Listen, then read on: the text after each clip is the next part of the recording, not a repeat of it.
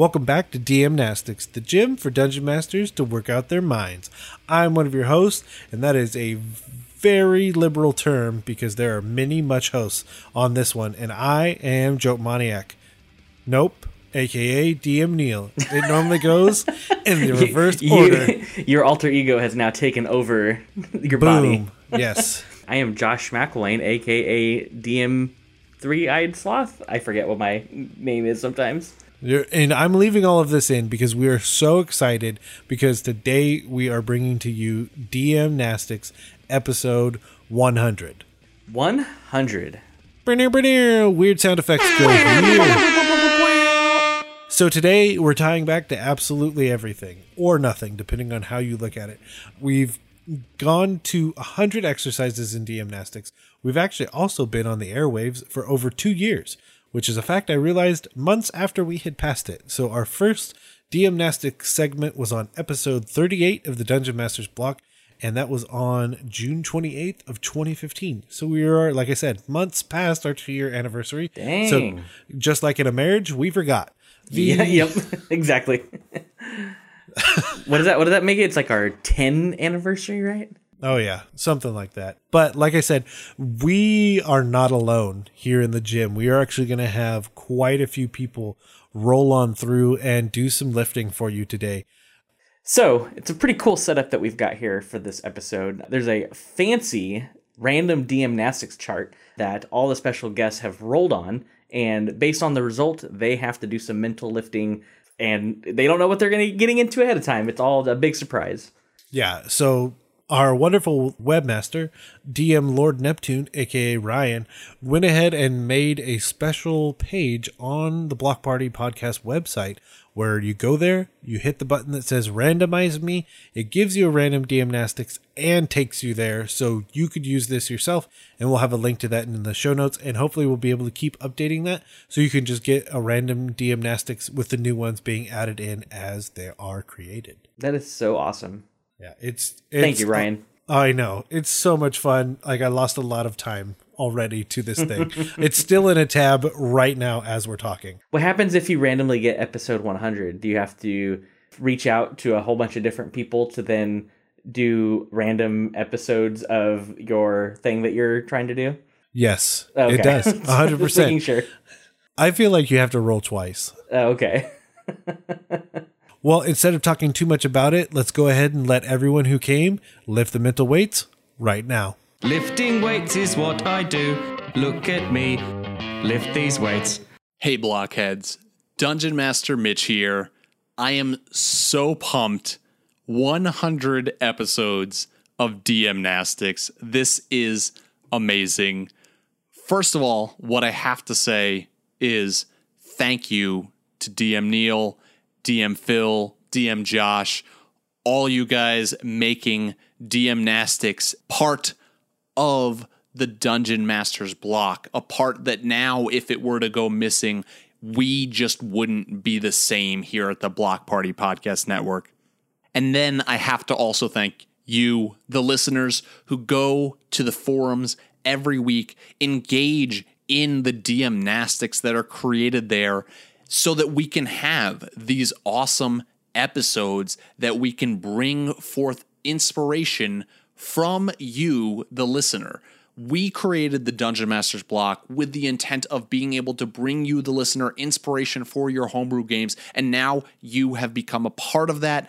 And through DM Nastics, it's just, it's all over the Block Party Podcast Network now. It's amazing. Thank you, listeners, for becoming part of what we do here. So, Neal, Phil, Josh, listeners, congrats on 100 episodes of DM Nastics. Okay, now I'm going to jump into the thing that I am supposed to do. I've rolled up a random DM Nastics, and wouldn't you have guessed it, I rolled up 38, which is entitled The Final Countdown, in which there are images, and I get to come up with an epilogue, one of my favorite things for one of these images and for the character that's shown in the image. So the image that I've picked depicts a dark realm. It looks like an underworld or hell.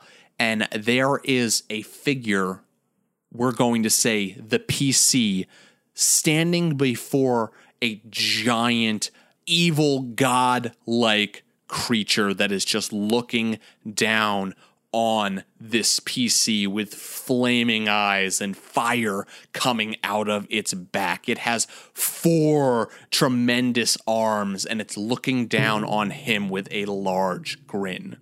And so, what I imagined for this image is what if this epilogue is for a cleric that actually was an evil cleric who followed this god, this PC for the entire campaign was a worshiper of this evil god. And so the campaign ends with this PC and all the other PC's death, whether from natural causes or some big battle. And the epilogue scene for this PC is he rises in the underworld before the God he has served for all of his life. He looks up, the God smiles down upon him. He draws his sword and he says, I have served you faithfully, but now that I am here, I will usurp you. I will take your place. And you get to roll up that battle if you want in that epilogue, or you just go and fade to black. But I thought that would be a fantastic way to end that as an epilogue. Thanks so much for joining us for this 100th episode of DM Nastics. Keep on dungeon mastering. Well, I think that's smashing. Hey everybody, Professor Crunch here from the RPG Academy, and I just wanted to take a second to join in on the 100 episode festivities and wish DM Nastics many happy returns of the day. 100 episodes is a big deal in this wild west of podcasting, so congratulations on getting this far.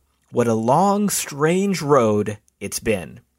And because we're doing some crazy shenanigans here, I got to roll a percentile die for whatever we're calling this thing, and I got a 95, which is building better bases. So if we take a look at this map, there are a lot of options of what we could do here. Room 12 looks like it would make a great hot tub slash sauna party area. That would be really cool. Room 6 could definitely be a nice library uh, slash study slash recording area because obviously we're going to invent magical podcasts here in D&D. I want to do something with 16 and 15, but the walls are not straight. They're too squiggly. And if I'm organizing a room, I like everything to be nice and neat and organized. So th- though I'm just going to pretend those rooms don't exist. I feel like I should play to the trope I've established for myself and create some sort of cooking facility. Uh, three could be a very nice staging area for ingredients. I could probably build a nice pantry in there.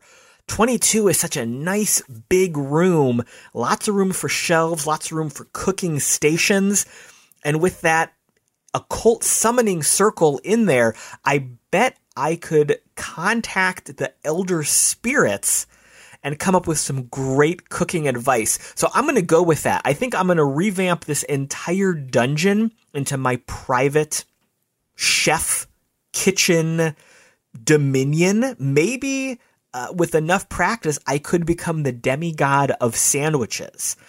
I think there's some potential here. Obviously, I would become a recluse and people would be questing for my mythical and magical sandwiches, which means over time I would revamp the dungeon and start putting a whole bunch of traps in there to prevent people from getting my sandwich recipes. Uh, very clearly, room two could be revamped into a nice little dangerous trap area. I would rebuild those idols in the alcoves into some uh, probably stone golems or iron golems that would attack for me. I think seven could be a nice turnaround room. Maybe they walk in and then the room spins as the trap triggers and they don't know how to get out. clearly with a secret door as the false door, dumping them into room eight, which is where I throw all my discarded sandwiches, which, due to the mystical, magical nature of my new domain, have mutated into a discarded sandwich golem entity, which would be really cool. There has to be some sort of trap floor that would drop them down to 23. Clearly, in room 21, that would all be one trapped floor that would dump them down into the pit of eternal hunger, which has a direct view up to room 22, but of course no way to escape. So you can't see. No, I take that back. You can see the sandwiches, but you can't get to them, which is one of the worst punishments known to man or humankind, or elf kind or orc kind. We're all inclusive here. I don't want to leave anybody out. I think 19 would probably end up being my own private living quarters. We've got that nice secret passage right to the main cooking area, but it's secluded enough that I could rest and relax. Uh, I would definitely have to excavate another secret passage to room 12 because if that is the hot tub party area, I need direct access from 19. And I don't want to teleport. I don't like teleporting. Uh, that's weird teleporting's bad. I don't want to scramble my atoms, especially magic. Magical teleporting is even scarier. Who knows where you could end up? So we're going to have a tunnel, a good old fashioned walking tunnel. I think I could do a lot with this base to make it the uh, demigod domain of sandwiches. Now, if I was thinking quick enough on my feet, I could have had some alliteration in there, but I'm pretty tired uh, and I haven't eaten yet. So I'm going to go make a sandwich and think about this a little bit more. But again, big congrats to Neal and everyone on the DM Nastics team. 100 episodes is a huge accomplishment, and I cannot wait for 100 more. If you want to get a hold of me, I am on Twitter at the Caleb G. Of course, you can find me and everyone else at the RPG Academy Network over at the RPGacademy.com. And you know, if you're not doing anything November 10th, 11th, and 12th, maybe you swing on down to Dayton, Ohio and come to Acadecon 2017 5th edition, the fifth annual independent convention hosted by us here at the RPG Academy Network. It's going to be a hell of a good time. You can swing over to our website, that is theacadecon.com, look at all the details, and pick up tickets over at Eventbrite. Thanks again. Congrats, guys, on 100 episodes, and see you next time. Well, I think that's smashing. Hi, everyone. My name is Ryan Hennessy, uh, also known as Whipstash, and I just wanted to wish Neal and everyone at DM Nastics a happy 100. I'm going to jump right in and try and lift some weights with these maniacs, and uh, we'll get going from there. I um, rolled my 100 percentile dice in order to select which post on the DM Nastics forum I would be exercising with once again, and my number was 31, which is exciting because it was kind of the first kickoff to our whole entry into the Deimbe world. Neal had posted a bunch of fantasy art taken from album covers. Actually, posted on this uh, in the forums when it went up the first time and uh, I chose the first picture, which is picture of this uh, super metal dude with a black cloak standing at the top of a parapet, and uh, his eyes are closed, and he's holding a sword above his head. And um, so my first my first time doing this in the forums, uh, this was my response. Bounde Almafek, known more widely today as Bane Day the Blind, rallying the southern forces after a victory against Grand Seer Wold and Spire the Terrible. Despite the fact that the war continued for another 12 years, the victory at the Everlasting Keep was the turning point of the Great War. Bounde al-Mafek was one of many heroes involved in the war, but is likely the most well known. It was Bounde that convinced the elders that the battle, and thus the war, would not be won without the aid of the green dragon Norinde. Despite the fact that Norinde had been the enemy of the civilizations of the West for generations, Bounde was able to not only hold court with her, but convince her to lend her aid against the Grand Seer. After the battle, Bounde stood on the highest parapet and let out the mightiest roar anyone had heard before or since. The Bellow of Bainde is one of the songs every bard learns in their second year at the Academy. So, obviously, I did that already. That's not going to be my one this time. I have chosen this for this entry uh, the picture number eight.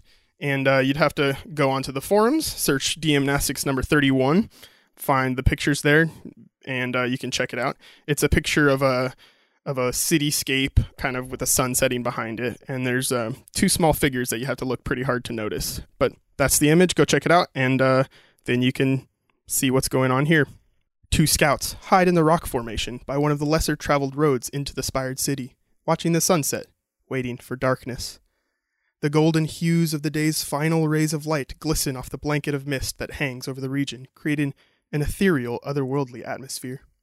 Any chance this plan'll work?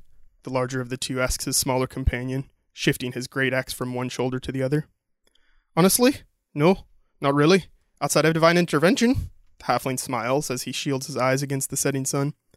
But crazier things have happened, eh? And one thing's for certain nothing'll change if we don't do something. Quiet, someone's coming. The two infiltrators slink into the shadows of the crevices among the boulders as a city guardsman trots by on a chestnut brown stallion. The hulking half orc closes his eyes and takes a deep inhale through his nose after the guard passes. Well, if we die, at least it'll be with the smell of the sea in our nostrils. Stars begin revealing themselves in the sky above. Let's get on with it. He stares at his friend for a brief moment before adding, May Zamologo help us find the way, or if necessary, make our own. The two emerge from their hiding and make their way towards the city in darkness. Thanks again, Neal, and everyone involved for having me on. Uh, congratulations, and uh, hope we get to hear a hundred more. If you want to hear more from me, hop on over to Twitter, follow me at DM Whipstash, and you can see my work on my website, whipstash.com, where I do fantasy cartography and web design and graphic design and document layout and all kinds of things. So, whipstash.com or at DM Whipstash on Twitter, and uh, we'll see you guys there. Well, I think that's smashing. Hey gang, Jeff Stormer here from Party of One. Today I'm going to be tackling DM Nastics 42, What Really Grinds My Gears, a steampunk guild in a D&D setting, but before I do that, 100 episodes, 2 years. That's so amazing. Like that's such a cool achievement and I know how much energy and effort that takes. And I know how unbelievably hard you all work at DM Nastics to make that happen. So like just congratulations. It's so cool and I'm so proud of you and you should be proud of yourselves. You're a wonderful group of people and I'm so happy to be your friend and to watch this happen. All right, steampunk.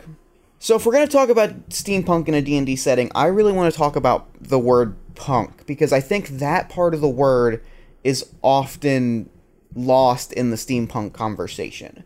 It's easy to picture the steampunk aesthetic, right? It's easy to picture steam and think top hats and airships and gears and all of that cool stuff.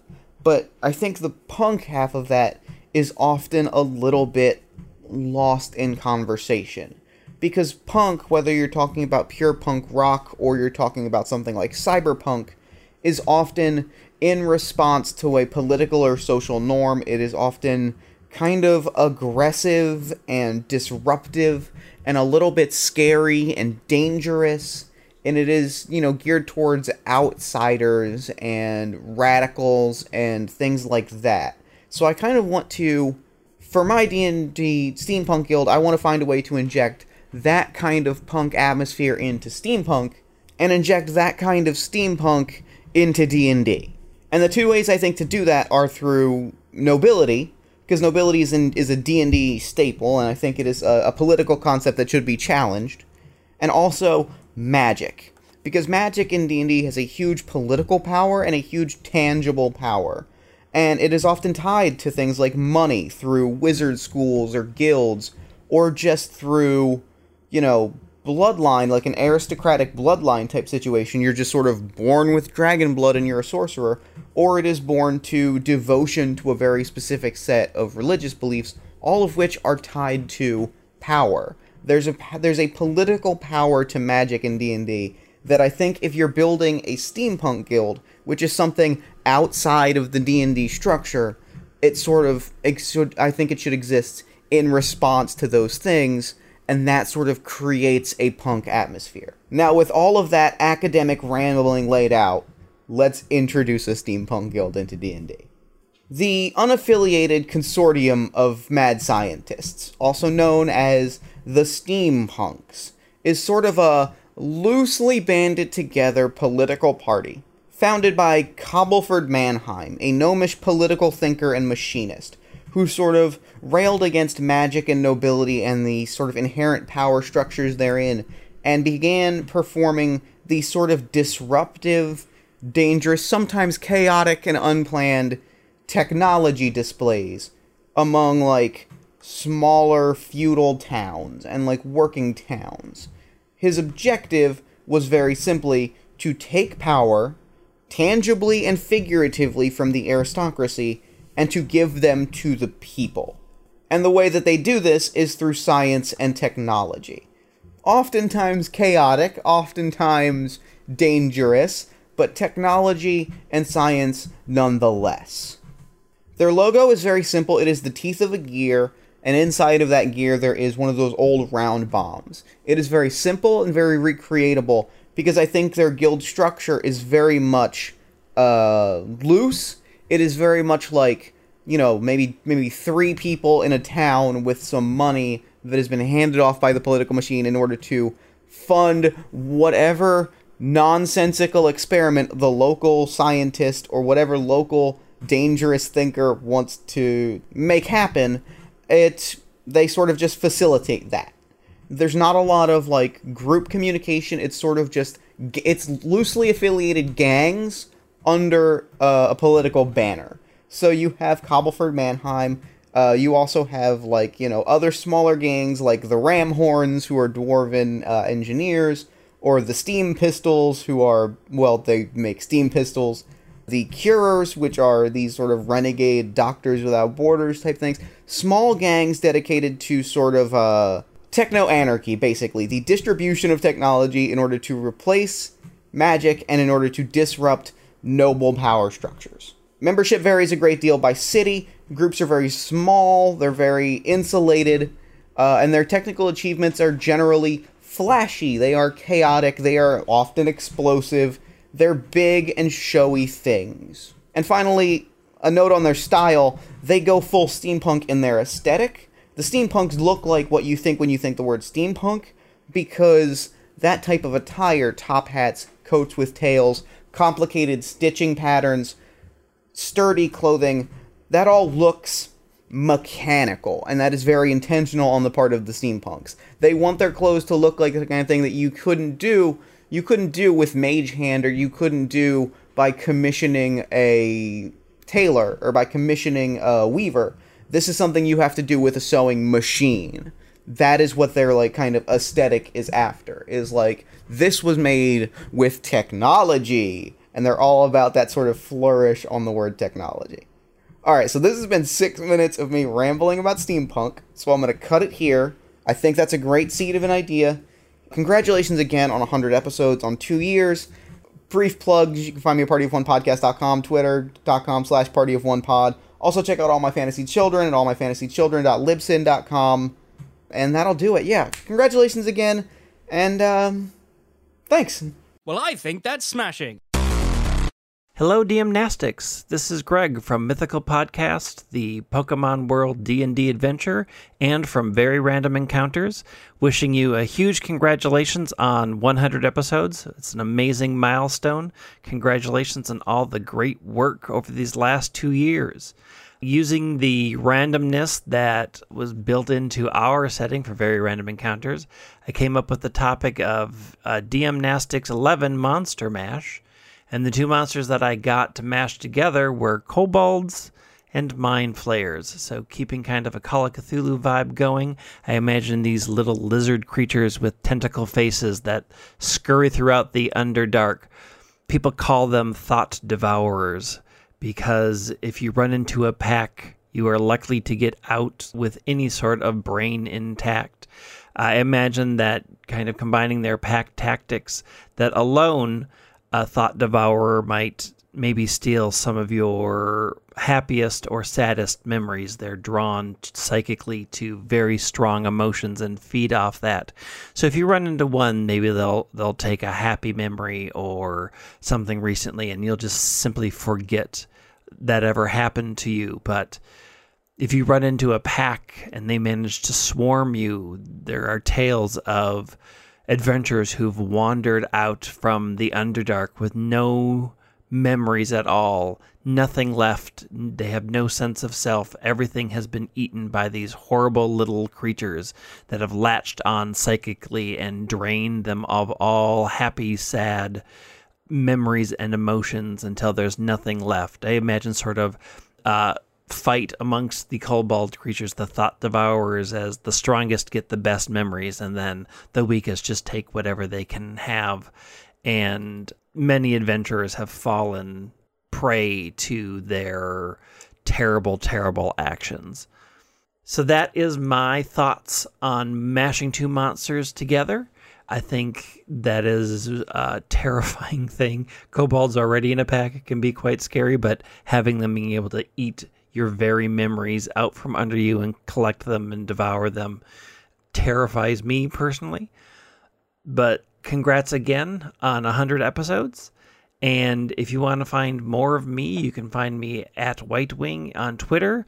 Uh, you can follow Mythical Podcast, the Pokemon World D&D adventure, or you can follow Very Random Encounters podcast, a podcast where we randomly determine as many things as possible and try to make a cohesive story.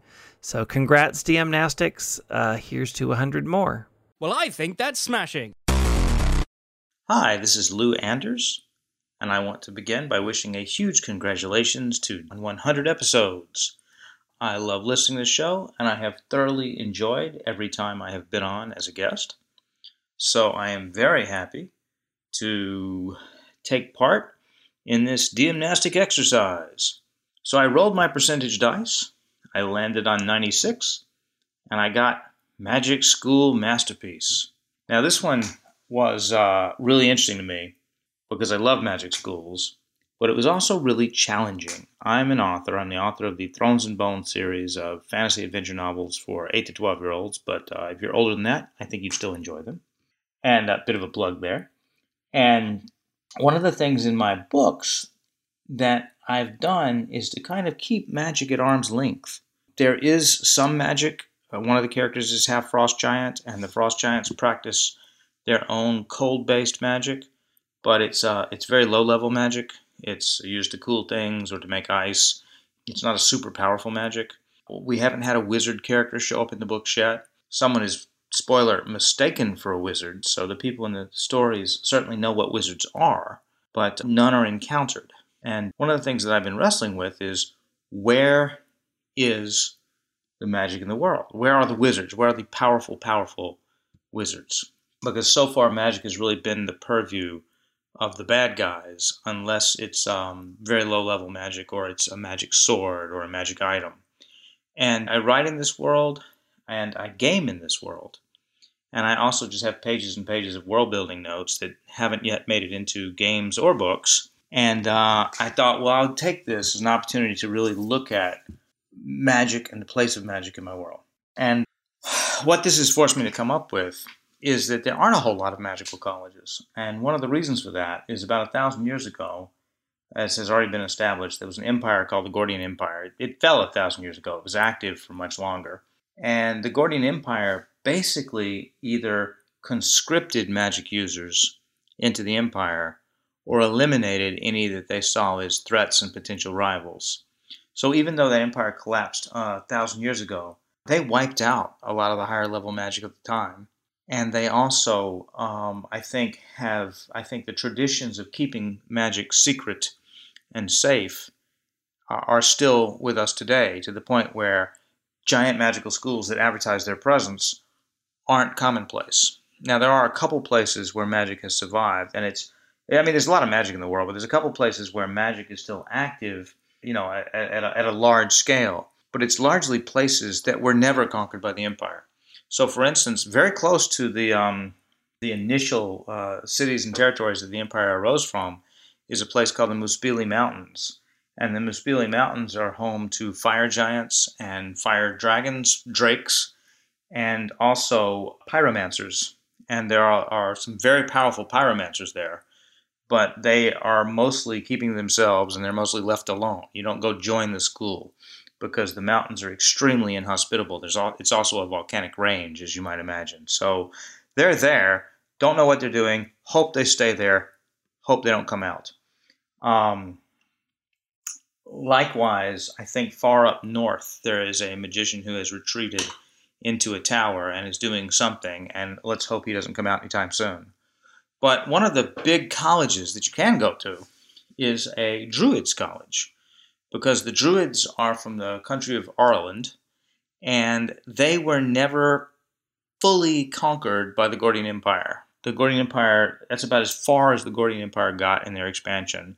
And there are several centuries of wars between the queens of Ireland and the uh, soldiers of the Gordian Empire. And the Druids there have always assisted the queens. There, it's a matriarchy. There's always a woman in charge, and there's always a druid by her side helping out. And so, the fact that they have protected status within the kingdom, and also that the kingdom has never been conquered, means that you do have some large druid colleges there. And the largest is a school called Triskeal, and it is in the forest near the town of Cathnalfoy in Ireland, very near to Loch Lenouth, which of course has a loch monster in it. The head of the college is a guy named Aramon, who is uh, a dwarf, but the bulk of the faculty are wood elves, humans, and one very old hamadryad, which uh, in Dungeons and Dragons terms you would call an awakened tree, but it's the, the stationary form of a dryad. And he's, uh, you know, you go and you sit at his at the feet of this tree, and the tree wakes up and teaches a lesson. And um, the exercise asks for the school motto, the school motto is the best apple is on the highest bough. And the school song, well, there is no song, but the bubbling of the brooks, the wind in the trees, and the scurrying of the wild animals through the woods. Come on. Nature is song enough. Uh, the symbol is the triskele. That's the three spirals that lock in the middle. It's, you know, basically an ancient fidget spinner, if you've seen one. And that is my school. And they are very, very involved in maintaining the power of the ley lines that run throughout the earth. So thank you very much. Thank you for forcing me to nail this stuff down. And happy 100. Well, I think that's smashing. So, here we are at the halfway mark for DM Nastics 100. And if you're still listening, which of course you are, we have for you a very special, not guest, not at all, but instead someone who helped make DM Nastics what it is today, and I will let them reintroduce themselves right now. Greetings, fellow travelers. I am DM Main Prize, often in the shadows, often silent, but ever present, and I am more than grateful to be welcomed back into the hallowed halls of the DM Nastics Gym. Yes, the power of the beard is strong in this one. And with the other guests, I figured they could lift alone, but I would take this chance to lift with my bearded brother once again. So we're going to do like everyone else did, but we're going to try and do it to the max. To the max. Max re- max reps, random gymnastics, ready set go. Lifting weights is what I do. Look at me. Lift these weights. Okay, DM Neal, looks like I have rolled up on our first random here. DM Nastics number 39, Thou Shalt Coven. It looks like a brief skimming over this, it has something to do with witches, which I absolutely hate. Yeah. That's back when we were building the Coven of the Twelve, and we were building a group of witches to put into the world of Deimbe. Mm. Deimbe. Now, I notice immediately here that number five, symbol or heraldry, is missing. So I think we should, you know, bust the biceps and figure out what their symbol is going to be. I like it. And heraldry. Yes, and the heraldry. The whole deal. All right, symbol. Well, we've got, we know they're witches. That's the first thing. And we know that the number 12 is important to them. Let's see here. They were once a druid circle. So something having to do with nature, maybe 12 leaves or maybe 12 branches that are like uh, either braided together. Hmm, what else? What else? What else? Says here the part of their ritual petrifies moss braid.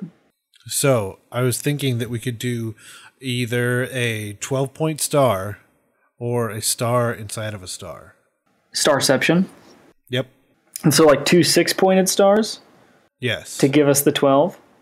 yes. I love this idea. So then it's like a super creepy pentagram, not pentagram because that imply implies five. But yes. Hexagram. It's called a hexagram. Yep. So it would be a double hexagram. A Double hexagram to represent both me and Yep. you. Perfect. And that is how we will have it for the Coven of the Twelve. The Coven of the Twelves symbol will be the hexagram. Ooh, That's okay. creepy. Quick idea. You ready? So you're gonna have you know the stick. It could also be you know witches. They have wands, and then like to do like the like essentially top end ritual for the Covenant of the Twelve. They actually create that twelve point star using their wands as part of the Mm, and it creates like a super weapon. It's like a, it's like a, the WMD of witches, Yes. but it's Yes. combined using the twelve wands that belong to the Order of the Phoenix, Yep. I also love that WMD just turned into Witches of Mass Destruction. witches of mass destruction. You're all welcome for that. Oh, all right. Uh, on that note, we're gonna pull up another one. Let's do this. All right, I got ninety. Ninety. It's a great one. Moons over Deimbe. What is that? What are you saying to me? That Deimbe has not one but two moons, and the idea was also tossed around that it would be a three-bodied system. Oh. Mm. Okay, so here's the here's the thing that we're going to play off of though. So in the original Mhm. DM Nastics aired episode, Rich Baker and I came up with the idea that one of the worlds would essentially be like there's very little water and the air is such that when you're lower in elevation there's enough air to breathe but very quickly when you're higher. So then the only things that survive there are undead and anyone with a magical affinity was also turned into a lich of that much power. So if you're a very low level mage, you're essentially a low level lich. What are other cool undead things that we could add to this planet to kind of flesh it out? Oh, flesh it. Out. I see what you did there. Okay, okay. so we've got so zo- there's zombies, there's liches, there's I mean vamps. They're undead. We've also got um, like skeleton warriors, flaming skeleton warriors. I'm sure there's some undead form of owl bear that should probably be on this moon. I mean, but but I, but I don't just want to. I think that it's I think it's weak. I think we're not putting enough weight on the barbell to just throw the word undead in front of another monster. I think that's Okay. kind of weak, and I think we're better than that. I do. So, although I really liked the owl bear idea because it kind of gave me the idea that the only things that survived had some sort of magical affinity. Okay, okay. What could we do? What could we do? Maybe we could. uh, For some reason, I want to. I want to think that there is a magical type of bear that, whenever it kills and eats another creature, it becomes like a, a like a like a like a chimera of that creature. So, like the owl bear is an owl bear because the bear once killed an owl and consumed its essence and became part bear. So there could also be like a bear crab that is a bear but has pincers, but it's also undead. But it's like a whole it's like a whole dead forest full of these magical bears that when they kill something else they become a half breed with it. So what you need to do is you need to check out a web comic called Bearmageddon. And that is kind of the basis behind it is that there are all these different types of bears. Um, so like there's a bear T Rex that are put together. There's like a bear octopus that is Mhm. just mortifyingly Awful. scary. Um, there's a bear anteater that actually, or like a bear mole Okay. that actually digs under the house. That's a great idea. It's a bear sized mole. Yeah. So, and all of them are undead. I like it. Oh, this Scary. planet is unbearable. Oh, it is unbearable. As was that joke. Boom. All right, next one. Go. Next one, go. All right, let me push that button. My tab is opening. The portal awaits. Oh, what an amazing title. DM Nastics number 48. What's in the box? What's in the box? What's in the box, man? DM Nastics 48. What is in the box? Oh, it looks like I posted this one. Ooh, well done. And it seems to be all about a postal service or the creation of how things are transmitted, you know, parcels, packages, and so forth within your world. Yes. So, I mean, there were a lot of things that were talked about originally in the forums and then in the mm-hmm. episode. What would be, a, I think, a mental weight exercise for us would be new ways that things could be transported for a delivery system inside of Okay. our world. So you when you say inside of a world, do you mean like in tunnels that go from one side of the world to the other? Possibly. You know how like it like you got you go up to the bank and they send you the little tube through the air suction and you put your money in it and you send it in there and then they take your money and then you go spend your money somewhere stupidly. What if there was a a, a mountain or or a place or a realm or a kingdom where there were tubes everywhere? Magical tubes that kind of like the whatever you call those things, the fireplaces in the Harry Potter land. But instead they're mm-hmm. tubes, like the Jetsons. So I also like the idea that they're manned, like their station from station is mages. Oh well, you you got to send it with magic, absolutely. But here's the idea, though: is that the way that it works is that a mage uses some sort of flame-based spell on the other end, and then it sucks the air out. Oh, like it vacuums it the oxygen, like a hole breach. Yep, and that's how the tu- the parcel moves through the tube. Is Yes. yeah, the mage does like a little like a little cantrip, or for like bigger items, bigger spells. Oh yeah, oh yeah. Oh. Yeah, Well, and the thing is, like, you could also, I mean, depending on how much you wanted to play around with having, you know, an economy in your world, you could say, let's say I want to send a package. I could use a firebolt, and it may take a day to get there. But if I like, or like, I I could pay this mage to cast the firebolt, and it would take a day to travel. But I could pay him extra coin. He would cast, you know, fireball, which would increase the speed of the transfer. So I can get you my message instantly if I have the coin. But if I don't, then you know, I go the slow route. Oh my gosh, that would be how postage works. Yeah. It's a spell like the spell is essentially taped to Mhm. the parcel. Mhm. Oh, it's so good. I feel like there's going to be a couple parcels that may turn into ash before they get home. Oh yep. Definitely at your own risk. You're Yes. gonna need to buy some insurance for this new exciting method. boom. Literal boom done. Boom. All right. Randomize me. I don't know how many we want to do, but we're going. We're going. We go till we're unconscious. 61. Ah, yes. So for this one, we were looking at having one player, one DM, and building an Mm. adventure together. So there is a lot. There is a lot. This is girthy. Yeah, so we're not going to look at it. We're just going to build basic ideas of that ourselves. So, one DM, one player, what do you do?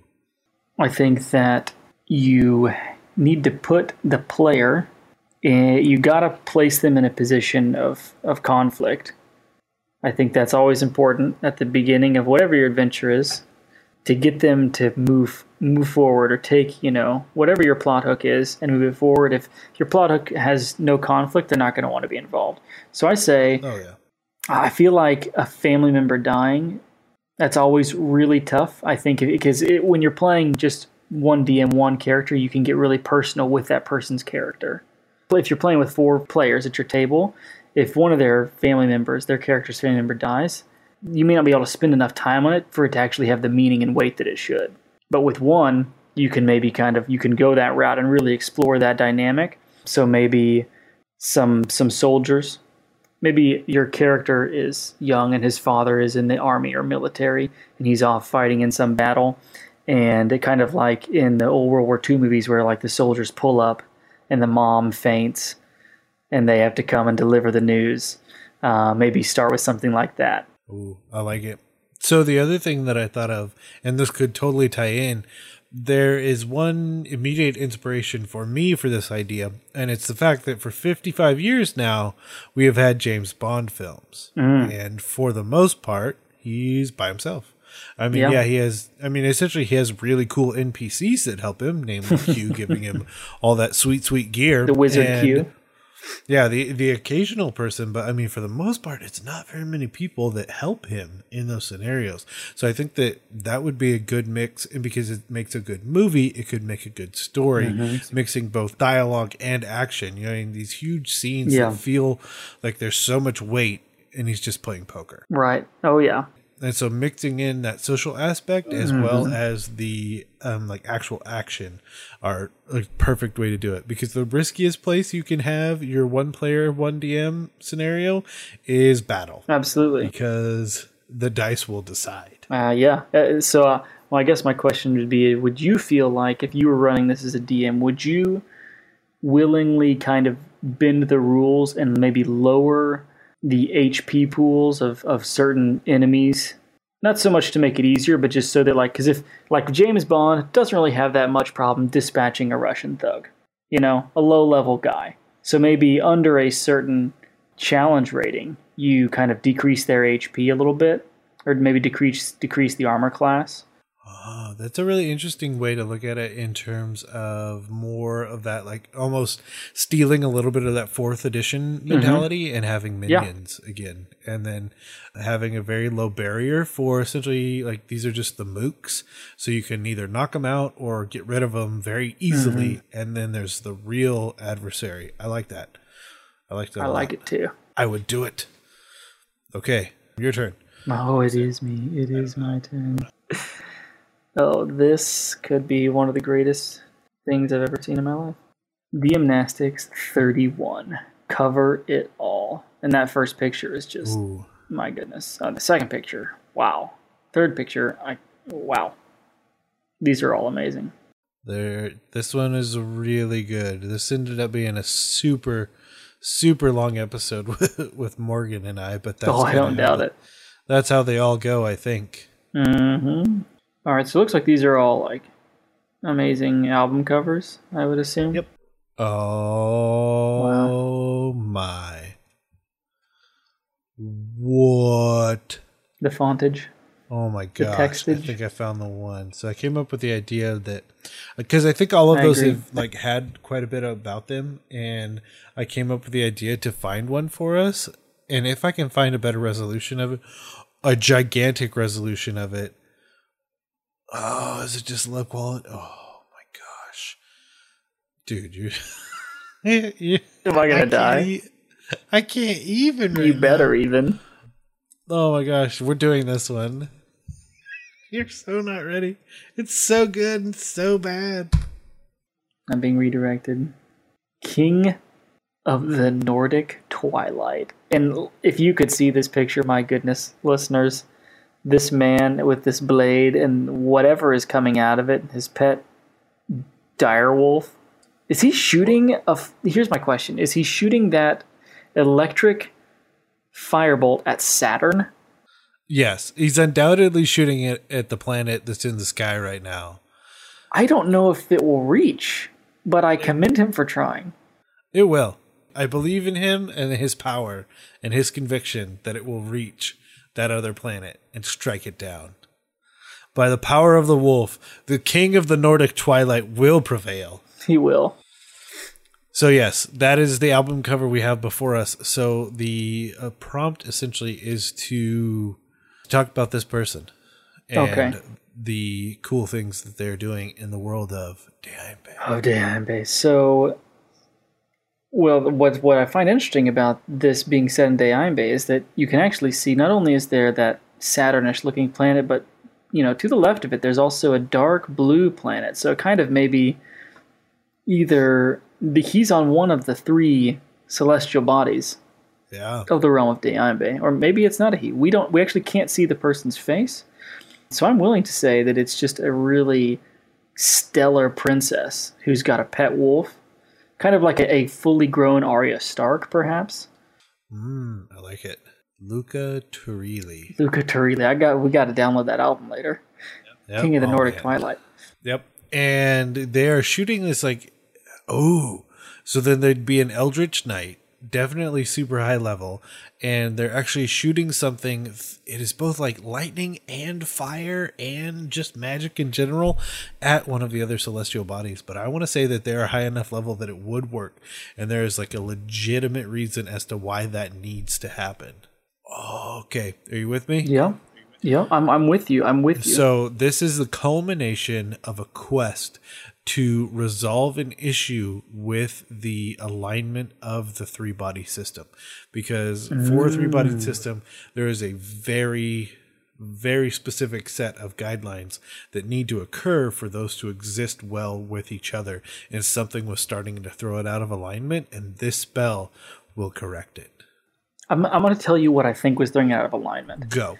I think that the castle that we see in the in the background on the horizon, I think that it was actually the castle of an evil mage who was trying to master magic through science and was manipulating gravity. So I think that this shot is actually a signal flare to the Saturn planet on which they will launch perhaps a interplanetary or orbital strike of some magnitude down onto this castle, destroying it.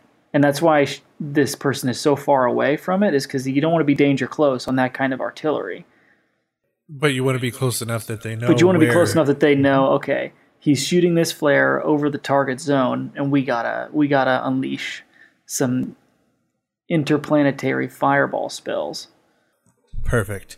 All right. Before we make this episode too too long, I say, sir, we have done it, and we have done it more than masterfully. most. I will take this time to thank every listener for continuing to listen to the show and for all of the wonderful guests who come on and the new legendary co-host who comes on. You guys, you keep it running and you keep this community completely full of legends. Perfect. And remember, we, both of us implore you to join up on the forums and take part in all of these challenges and exercises. And you are hearing a lot of them today, as well as all of the other amazing conversations being had. Do you remember what to do after that? To do that, head over to dungeonmasterblock.freeforums.net and try some gymnastics of your own so your players don't ask, Do you even lift? Well, I think that's smashing.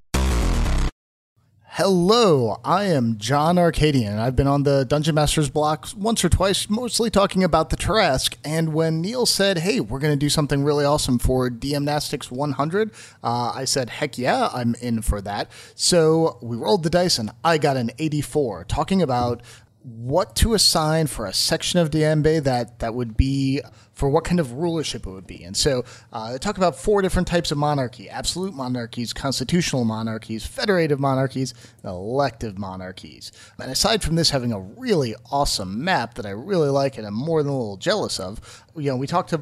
Uh, in the in the forums, they talk about like all the different types of monarchies and what they like, and I have to say I agree with a lot of people in there that if we're we're doing it for a fantasy land, there are a lot of cool things you can do with an absolute monarchy. I've always loved that sort of idea that if you uh, of the benevolent dictator like you see in Frank Herbert's Dune with uh, uh, Duke Leto II, because it is just this this like yeah, if you have somebody who can just say nope, this is the way we're doing it, and I do not have to be beholden to the same system other people are beholden to they can attempt to do more. You know, they, they can say, like, no, people are going to treat each other nicely, or we're going to have laws that, you know, don't uh, help my interests in, you know, the wheat fields because I didn't come from a, a large chunk of money that has, a, you know, is dependent on wheat farming. So it's it's kind of cool to think about all the different things you could do there. Let's see, somebody here talked about clerics and the idea that, uh, yeah, Jesse Ross talked about clerics, like the idea of having the uh, servant of the main Visoran deity uh, in order to be considered fit to rule. And that's kind of cool in itself in a fantasy realm, because, you know, when we're talking about other people and not me, it, it's like, yeah, what would it, life be like under a, you know, this is all forced to a certain kind of religious, religious sort of country you know, if you're a visitor there, it's like, yep, we have to understand that is the way their people work. And there's a lot of cool grounds for that in fantasy realms and a lot of cool ways you can kind of look at stuff. I like the idea that, uh, It's a Dragon King by DM Sam. Since Monarch is Dragonborn, perhaps the entire aristocracy should be. That's kind of cool, especially from a, you know, you're playing humans in a fantasy world perspective. It's always cool to kind of walk up and be like, oh, this works like I think it should work only it doesn't. There's one thing just like one degree off. The other cool thing about an absolute monarchy is that there is a lot of strain on the queen's or king's or, or emperor or empress's shoulders, and the advisors are important. Um, they talk about an old dwarf called Balin, you know, advising this king and got to, to know the young prince. And that's really kind of a, a cool thing to throw into your stories. We're like, oh, yeah, the, the old dwarf advisor, he's just, uh, I remember Joe back when he was just a wee lad and, and swinging around a wooden sword. And you've got like a cool kind of story element in there. And then people want to know the backstory of this and what could have happened. And maybe those are, you know, are characters from another game that are now currently NPCs. So while it's nothing I would really like to live under or see in the real world, it's cool to think about absolute monarchs in terms of um, you know fantasy games and also because you know i am the head of gnome stew i have to give a great big shout out to dm sardu who uh, likes the idea of a gnome monarch i like that idea too Well, I think that's smashing. Hi there. I'm Richard Baker with a special congratulations to DM Nastics on their 100th episode. You might know me from things such as the Primeval Thule campaign setting, uh, second, third, fourth, and fifth edition D&D, or the new alternative science fiction role-playing game from Sasquatch Game Studios. Anyway, my exercise today is cryptozoology. Now, this sounds like a lot of fun. Who doesn't like cryptozoology? I mean, come on. Bigfoot, Nessie, Mothman, all the whole gang. That's just a blast of a inspiration for running stuff in your in your D&D game. The first thing I think of when I think about cryptozoology in the context of a fantasy RPG is that you know, any monster really should be able to be a cryptid. When you think about it, player characters are kind of the people who are most clinical and less impressed by monsters than anybody else in the presumable campaign world, right? When you think about it, how many times does a peasant run across an owlbear or a griffin or a storm giant, right? To a typical peasant in the world, you know, does he know the difference between different kinds of giants? I think the answer is no, right? I mean, when the players roll into town, they're like, okay, we hear you're having trouble with giants. What kind of giants do you got? The peasant's like, I don't know, we got big ones. Why would he know what the difference is between a Fomorian or a, uh, a hill giant or a stone giant is? To him, they're just all really big, scary giants. Anyway, I think one of the things that we can do with the idea of cryptozoology is try to restore a little mystery to the idea and the concept of monsters in the in a game setting. The other fun thing about cryptids is they also come with really good nicknames that kind of hide what they are or, or what they can do to you. Uh, so, for example, we have the idea of uh, Bigfoot, uh, Sasquatch, right? And if you don't have any grounding if, as a player character to know what that might refer to, you go in, you roll into the village, and you find out, hey, okay, you've got something called Old Hornclaw. Well, what's Old Hornclaw? Is he a griffin? And the peasant says, uh, I don't know. I don't think so. Well, is he a dragon of some kind? Uh, no, I don't think so. Is and and you can have a lot of fun of the players just trying to figure out. Okay, clearly the people in this area have a problem, but they just don't know what it is exactly they're facing, and they expect us to fix it. Uh, that provides you with a great opportunity to to create a little misinformation for the party. Like for example, if the party knows that they're going to go in for oh, for a swamp monster called uh, Old Stink Eye. Okay, Old Stink Eye. Maybe they go in and they're looking to protect themselves against petrification because they think it might have something to do with a basilisk, you know, due to the idea that there's an eye thing in there. You know, but what if it's just, uh, you know, a big, nasty, powerful, you know, water waterborne dinosaur, right? I mean, if it's actually like a, a mosasaurus or something that just, you know, is is known for you know, kind of having red eyes that seem to be really hateful and, and, and stare at you right before it attacks. So you roll in there with with your protection from petrification scrolls and your uh, and your mirrors to try to reflect its gaze, and all of a sudden you find out, well, you know, shoot, uh, all this preparation we made has nothing whatsoever uh, to do with the monster we're actually going to fight. So I think there's a lot of fun and there's an opportunity to do some investigation and mystery and, and maybe instill just a little bit of that sense of wonder back into the players that maybe they don't necessarily have because they spent their entire playing careers fighting monsters and just killing them. Anyway, one more little thought about this, and that is uh, I think it's fun when you actually assign a monster, a, a local threat, a, a mystery, and a name and a story behind it. That really does increase the payoff that the players get when they actually track down that monster and defeat it. When they when they finally solve the mystery, where they figure out where they have to find this thing, when they figure out what it actually is and how to beat it. Now you just go from ah, we went into the woods and we we killed a nasty owlbear that had a few extra hit dice into no, we're the guys who actually figured out how to how to trap old Hornclaw, and we're the ones who actually, you know, killed him and, and saved the village. And and you know, every time he passed through that village from now until the end of the campaign, they're like, "Hey, you're the guys who who took care of old Hornclaw. You rock!" And, and I think that's a little fun. That adds a little a little bit of uh, character and and legendary uh, achievement to an activity that players do a dozen times a, a month in your typical campaign. Let's make uh, monster killing impressive again. And I think a little uh, inspiration from cryptozoology is kind of just the thing to do that. Anyway, that's all for cryptozoology for me. Uh, once again, this is Richard Baker. Uh, you can follow me on uh, Facebook. I have an author page there, or you can uh, uh, follow uh, what I'm up to at uh, SasquatchGameStudio.com. Thanks a lot and uh, happy gaming.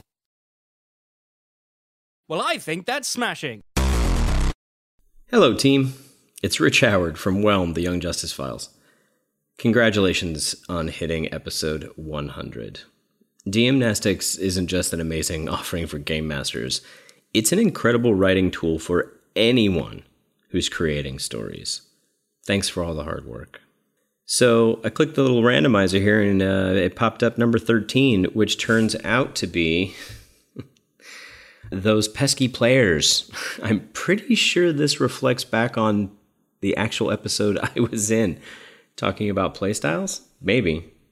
Anyway, so let's dive into this. Uh, it looks like DM Phil had put up a bunch of questions. Questions about being a player and that kind of thing. It says in this podcast thread, uh, there's a poll about the type of player you are. And so let's talk about that a little bit.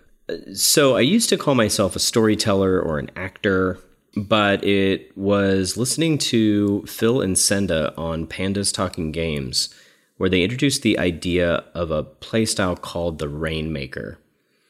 That was the first time I'd ever heard of that, at least in that context, and I think I'm absolutely that player. I love playing leader class characters, D&D and support classes and other games. I'm pretty rarely the front man as far as combat is concerned, though I, I enjoy that.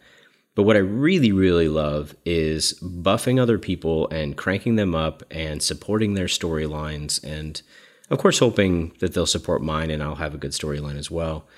I, the question is, why did you choose that playstyle? I don't think I chose that playstyle. I think, like a lot of other people, I stumbled on that playstyle. That's just who I am as a person. When did that playstyle become a, a thing for me?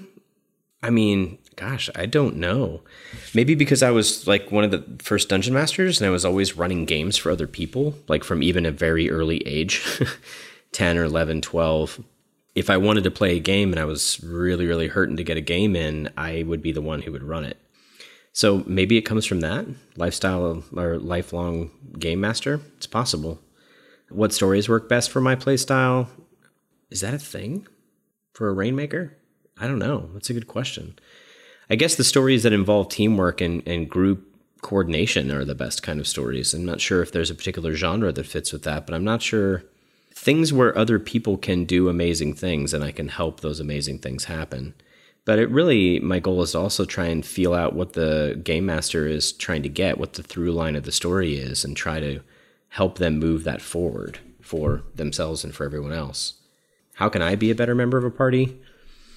Mm, there's definitely a time where sometimes I was thinking that, you know, that aspect of being a rainmaker was more important than having a character that was well made, or maybe not well made, but, you know, perfectly tight or viable.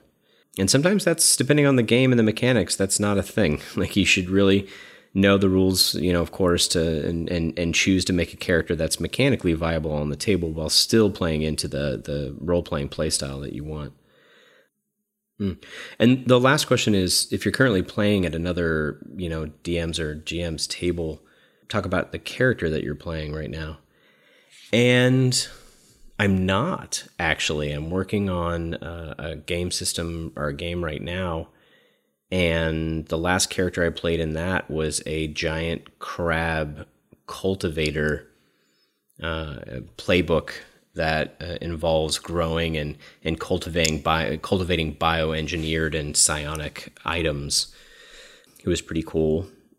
So I'm trying to think of what's the last character that I played in an actual campaign. I think it was a paladin or a cleric of Poseidon that had an amazing story arc, and in there it was a little tough. I had to kind of focus on my own story arc. I couldn't really be the rainmaker because in that particular case, it was a sandbox style game. And when you have a sandbox style game, it actually makes it very difficult for me because I don't know what the through line is of the story that you want to tell, so I can't help you get there.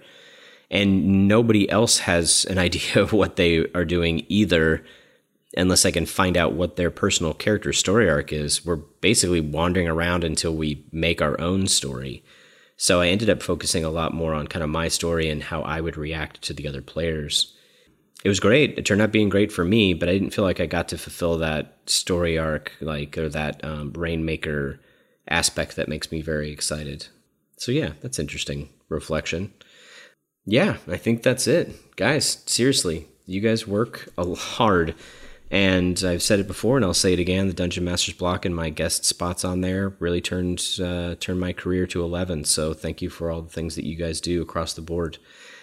So, as I mentioned, I'm the co host of Whelm, the Young Justice Files podcast. I'm also working with an amazing team to create the aquatic game I've always wanted. Uh, and you can find out more about that at www.descentintomidnight.com or on Twitter at DIMRPG. That's Descent into Midnight RPG, DIMRPG. Thanks so much, guys. Well, I think that's smashing. Hello, heroes. This is James D'Amato of the One Shot Podcast Network, and I'm here to congratulate our friends DMnastics on two years of broadcasting and 100 episodes. It takes a tremendous amount of dedication and love to make something that lasts like that. And that's not just from the people who create it, but that's also from you, the listeners.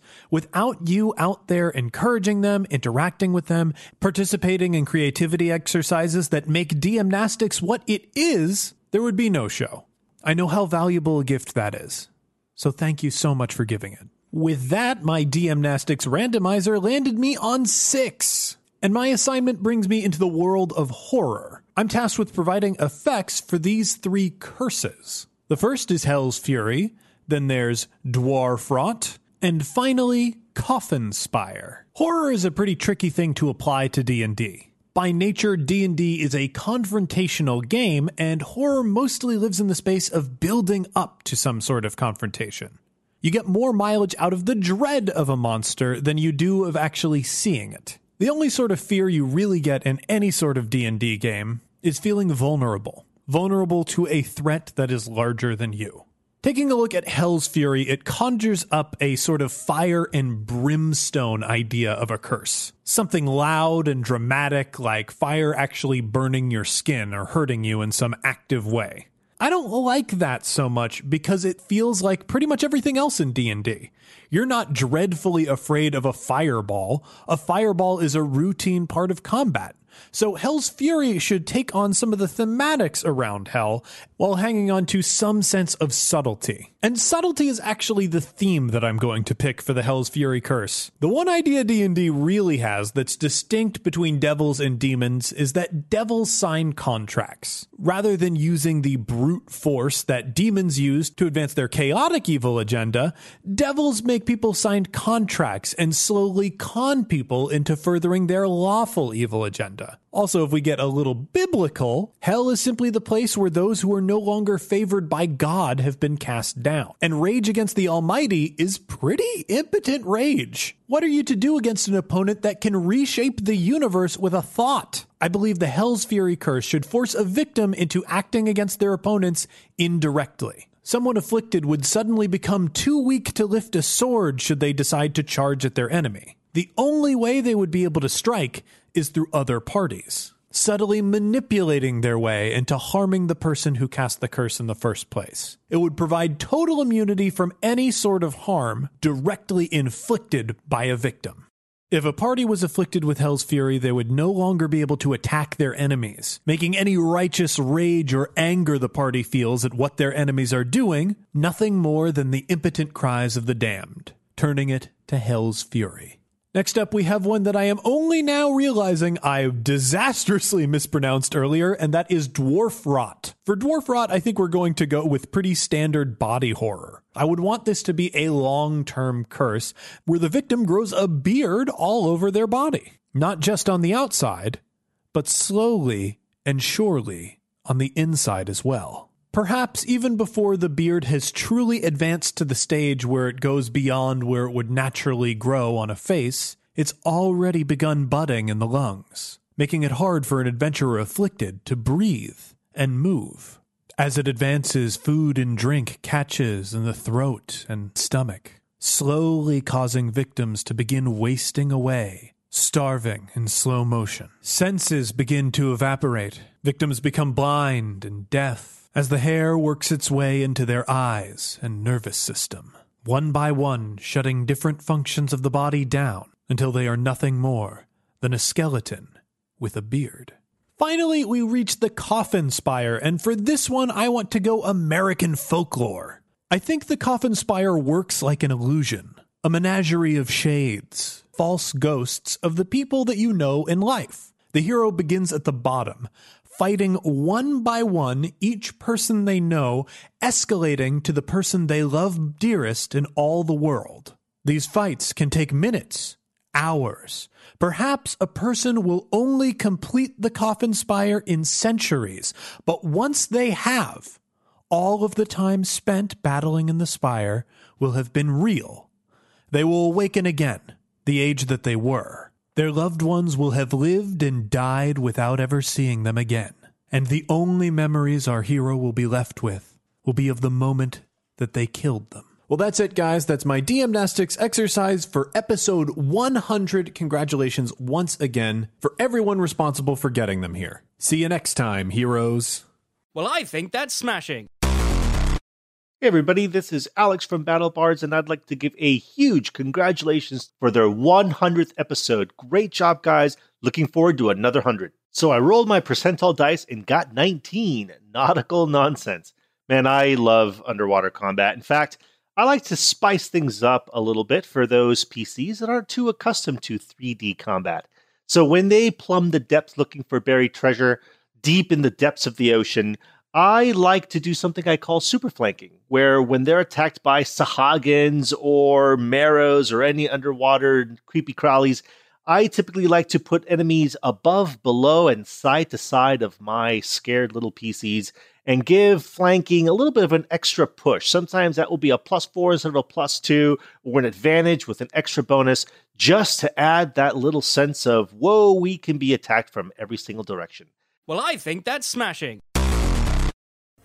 Hello, everybody, and welcome. My name is Will from Encounter Roleplay.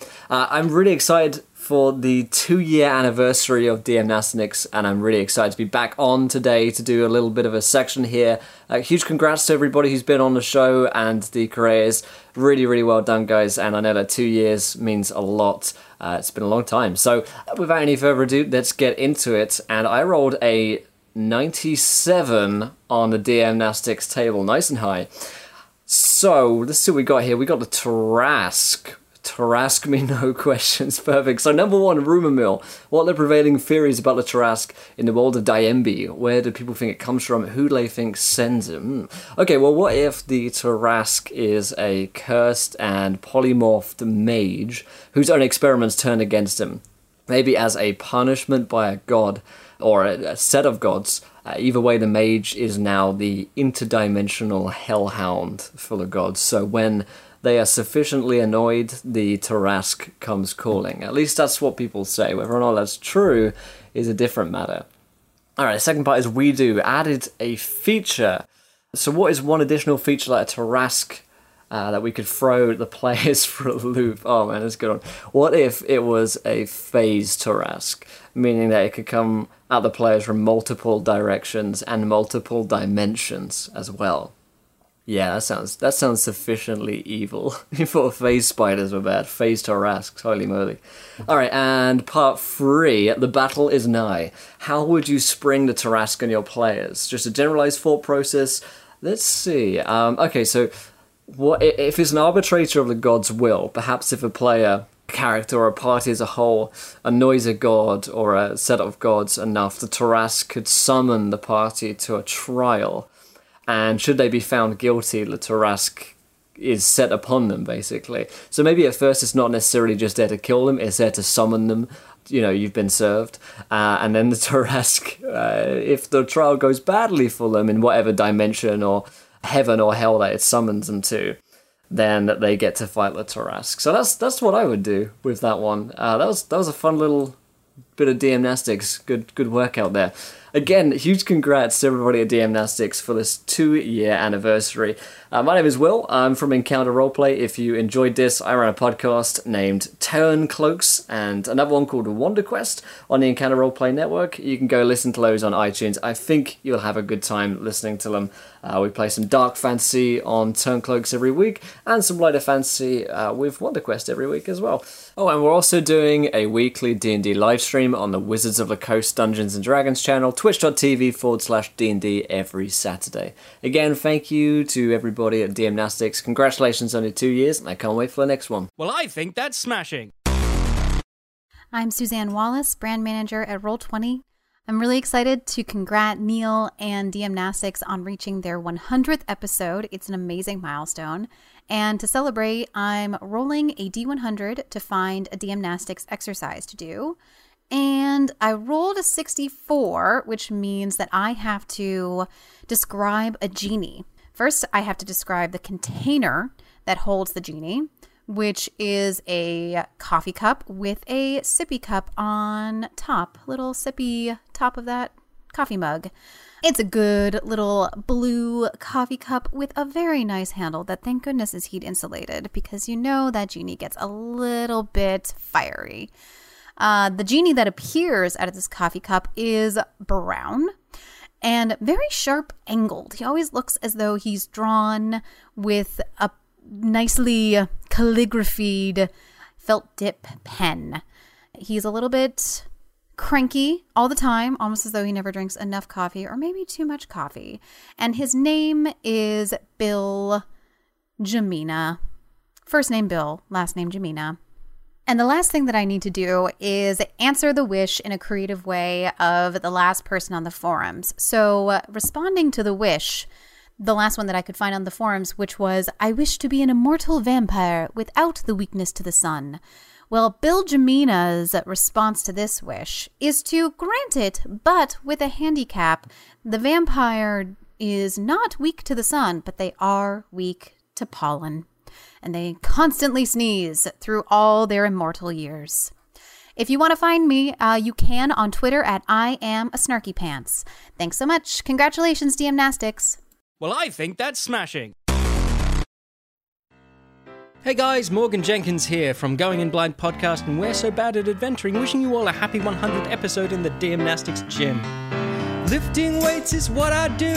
Look at me, lift these weights. Lifting weights is good for you, and you can do it too. Roll the dice from monster mashups to making detailed maps to bearded folks or making really deadly traps. Deal to gods and curses summoned by purple fire. Just hit those forums, they will inspire. Using magic cards or album art, there is tons of places that you can start, just not in a tavern. Don't start there, it's been done to death. Now have a chorus for a second while I catch my breath.